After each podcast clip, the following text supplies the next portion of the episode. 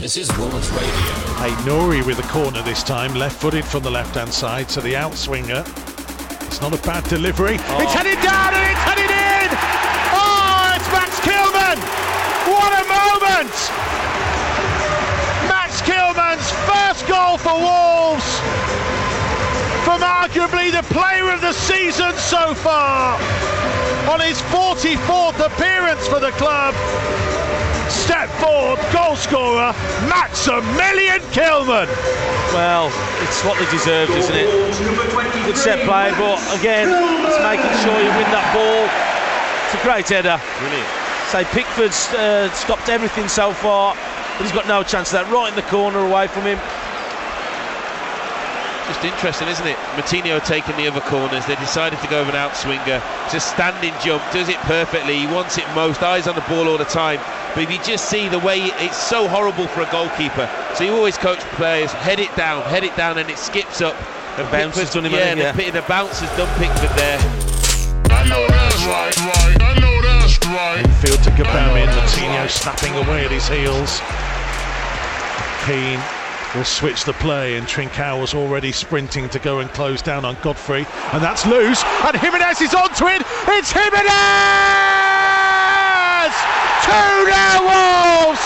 The Mexican sensation gets his 50th goal for the club. And it's all from his heart, his desire, his character to chase down a bad back pass and coolly, calmly lifted over the England goalkeeper and double Wolves lead. Wolves 2, Everton nil. Yeah, that's what he deserves. To be fair, the Wolves team have done that in this first half brilliantly. They've closed everything down. You're watching them chase everything. The Everton players don't know what to do with the ball, putting pressure on them.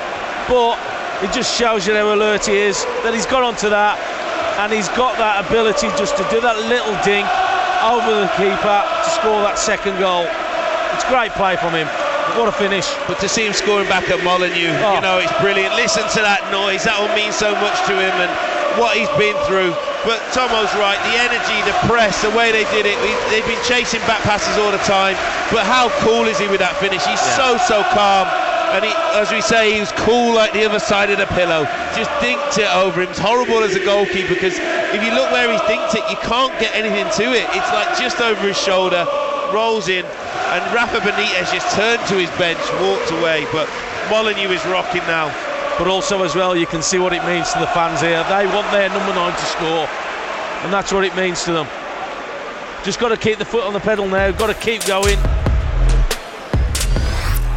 Fabio Silva will come and challenge. Michael Keane wins in the air. Allan's ball in. Dendoncker lifting it forward to look at the watch. Martin Atkinson blows the whistle. And it is five games unbeaten for Bruno Lage's Wolves. Four wins in five. They are marching on up the table. Max Kilman's first goal for the club after 28 minutes gave them the lead.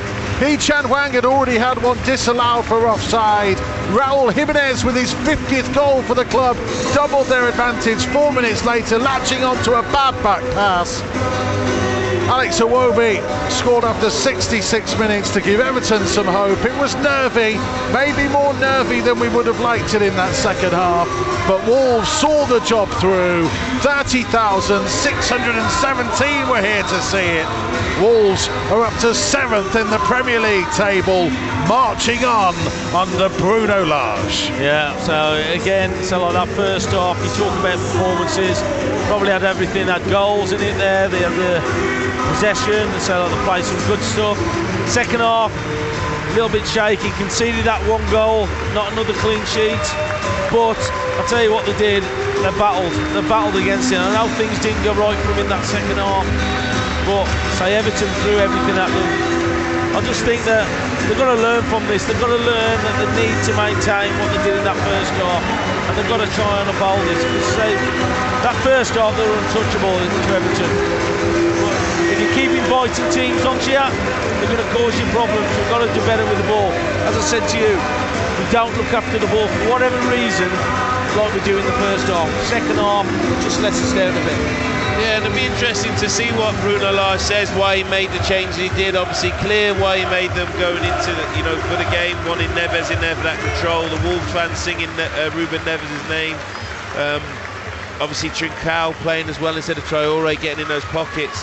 But I just feel that it was obvious that Everton were getting back into the game, doing their stuff, and um, Wolves just struggled with it. And it, what looked like it was going to be a comfortable night with how well they played in the first half. In the second half, they weren't able to get that same control. Credit Everton, they they came with more urgency, more intensity, tweaked their system. But again, that's is there something that Wolves can do to change that?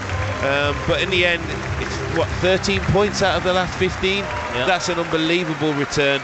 There were a few hairy moments when. Uh, Sá got caught and recovered Richarlison. I thought the save he made from Gordon was excellent. But all in all, a fantastic night's work, and you know what? What a great game! Really, really enjoyed that. Yeah, it it, it Not, was a, not for the Wolves fellas. Well, it I is was because they won. yeah, because and- they won in the end. Yeah. And, and this is the thing that we wanted to see something a little bit different from Wolves. They, as we mentioned before the game, that Leeds performance where they were hanging on for so long, and maybe it was because they were 1 0 up early on, and, and that tends to happen, especially away from home. You try and dig in and get yourself the result. But tonight was about what what is this Bruno team about? What have they got in there in terms of their character? And 62% possession, they were better in almost every realm of the statistics that you would look at. This was a really, and you mentioned it, Matt. I I know what you were saying about some of the. It wasn't perfect, No. and that meant that there was more in it, and it kept it alive all the way through. We would have loved to have seen them gone on and scored Yeah. three, four, five. It's not going to happen in the Premier League. Well, you say it's not going to happen in the Premier League, but some, sometimes it can. And but that would be the bit. Even if you're not going to go and go and score three, four, five, but can it be two 0 and be comfortable and, and gone? And in the first half, the only little glimpses Everton really got were Wolves' mistakes. Okay, Saïss sliced a challenge, um, and uh, De Grey, Demarai Gray went through. The set piece that worked its way through. Needless free kick given away. But all in all, I just felt that Bruno Lage would probably have looked at that first half performance. You see these guys live every week, and it's different than when you watch the highlights after games, watch little clips. When you actually sit here, you can see everything that they're trying to do. And I just feel that in the first half, there would be most of that first half performance, most of it. Bruno Lage will go, that's as nearly as good as what I could get. You know, they played, they switched to play and played on the outside. They sometimes went through the middle, had a goal disallowed, created chances. The out of possession recovery runs, the distance between the ranks, the control, every sort of way. But I feel in the second half, Everton made the change. They brought Fabian Delph on, put the extra body in, pressed Wolves higher up the pitch, and then they weren't as controlled in possession. And the game got very, very stretched, and there'll be bits of that. I still feel that the players obviously have to manage that on the pitch, but also, I think. I'm just not convinced he got his substitutions right. That's just my opinion. Hmm. And look, he's won the game. So that's the most important thing, the result. It's really entertaining to watch. Wolves fans wanted to see that as well. They wanted to see a more attack inside and more open games. So there's loads of positives to take. And the main thing is they got three points. Well, we'll talk more about that in our exclusive post match reaction for Wolves Radio that you can get absolutely free via the Wolves app and at wolves.co.uk. Final thought for now from you, Tomo. It's four wins in five. I mentioned at the start that few would have predicted the way things had turned around after the opening three games. Got to be happy with where they are and where they're going. Of course I am. So, look, uh, uh, we said to you at the beginning, it's, about results. So, look, you look at that first half and the way that we played, uh, totally dominated it, on opportunities, could have gone in there with three, 3 nil at half time. Unfortunately, the goals uh, rubbed off for offside, rightfully so. But I think they've just got to learn from this. I think that the way that they set up in the first half, we could see the, what the reason why he hasn't played Traore uh, with the formation. But the second half, the tweaks at Everton, we knew they were going to come at us.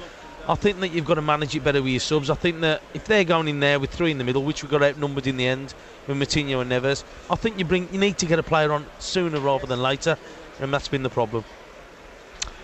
Thank you very much, Andy Thompson and Matt Murray. Don't forget, everybody, tune in to our exclusive post match reaction on Wolves Radio.